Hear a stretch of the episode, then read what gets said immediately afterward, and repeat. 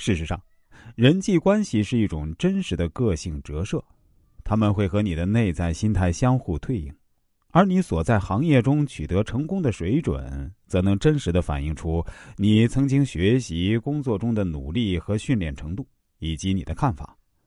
如果人们能不断的努力工作、积极学习，那么他们就能把工作做到炉火纯青，因为这种做事的态度会在个人的言行中，并反映在最终的成果上。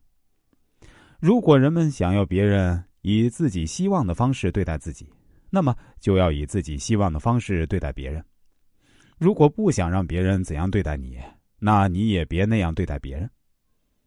爱默生说：“你一直认为是怎样的人。”你就会变成那样的人。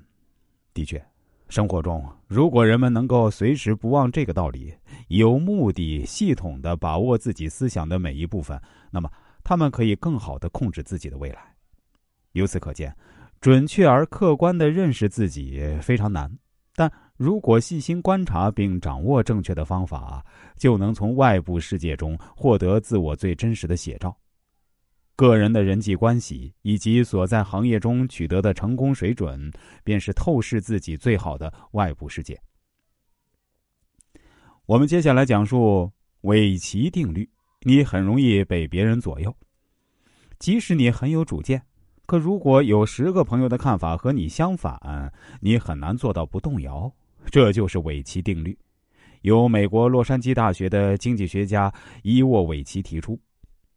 每个人一生都会做出各种决策，大到择业、婚恋，小到出行、购物等。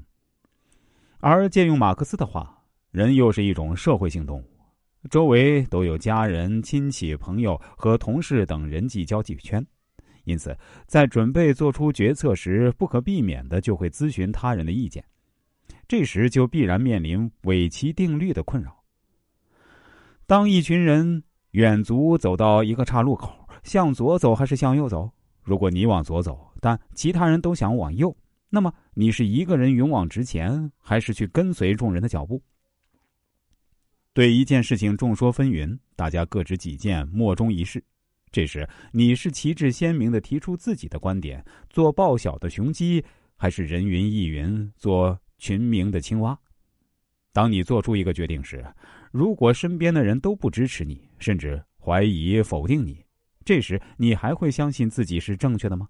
你还会有勇气和决心来执行自己做出的决定吗？美国著名女演员索尼娅·斯米童年时候住在加拿大一个农场，她在农场附近的小学读书。